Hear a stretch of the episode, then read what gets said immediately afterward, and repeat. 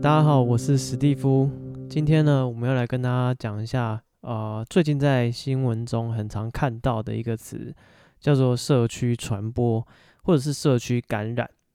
那呃，因为现在武汉肺炎疫情的关系，所以这个词常常在报章杂志或者是电视媒体上看到，但是好像很多人还不太知道到底什么是社区传播。那呃，我自己去找了一些资料了。那其实呃，社区传传播跟社区感染是两种不一样的东西，但是在呃台湾的媒体好像都把它们混用，它们各自代表不同的意思。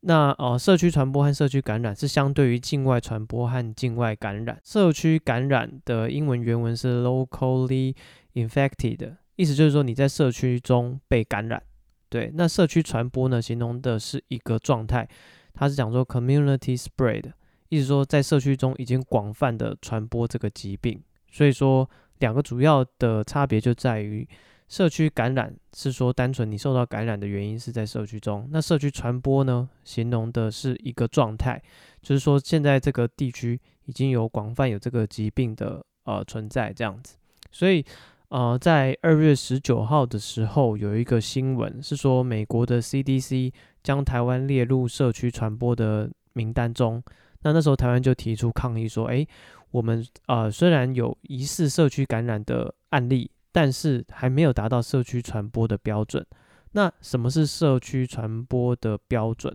简单来说，社区传播它有呃四个定义，呃它的定义包含四个要件。第一个是说，呃无法找出确切的感染来源，也就是说这个病人。呃，在这个地方被感染，但是你找不到它是究竟是被谁传染的，意思说传染源已经太多，你无法去把它分析出来。第二个要件是说，本土的感染的案例远超过境外一路感染的案例，也就是说，呃，我们在呃假设国台湾国内好了，国内的感染受到感染的案例数已经比境外一路的案例数来得多的话，就会达到这个要件。那第三个要件是说，出现持续还有连续性的传播链，也就是说，呃，没有我们没有透过隔离啊，或是呃，就是自己戴口罩、勤洗手这些手段，把这个病毒的传播限制在某一个地区或是某几个人之间，它已经有很呃长时间持续连续的传播了。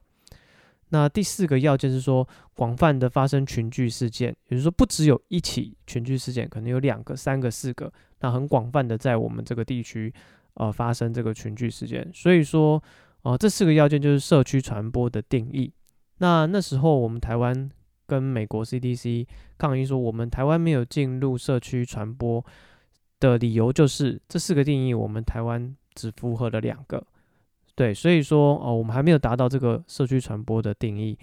但是呃，四个里面已经符合两个，其实也是一种警讯啊，就是告诉大家说，诶，这个疫情有慢慢变严重的趋势，那大家要啊、开始多注意自己的卫生习惯，比如说去公共场合要戴口罩，然后口罩要正确的佩戴，然后要勤洗手。对，就是然后减少触摸自己的呃口鼻啊，这些眼睛啊，这些有黏膜的那个五官。对，所以呃，这就是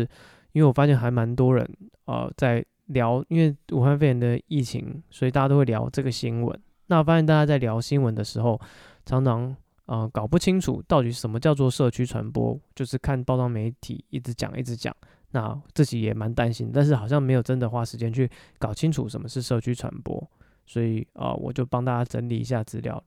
那跟大家说明一下。OK，谢谢大家的收听，我是史蒂夫。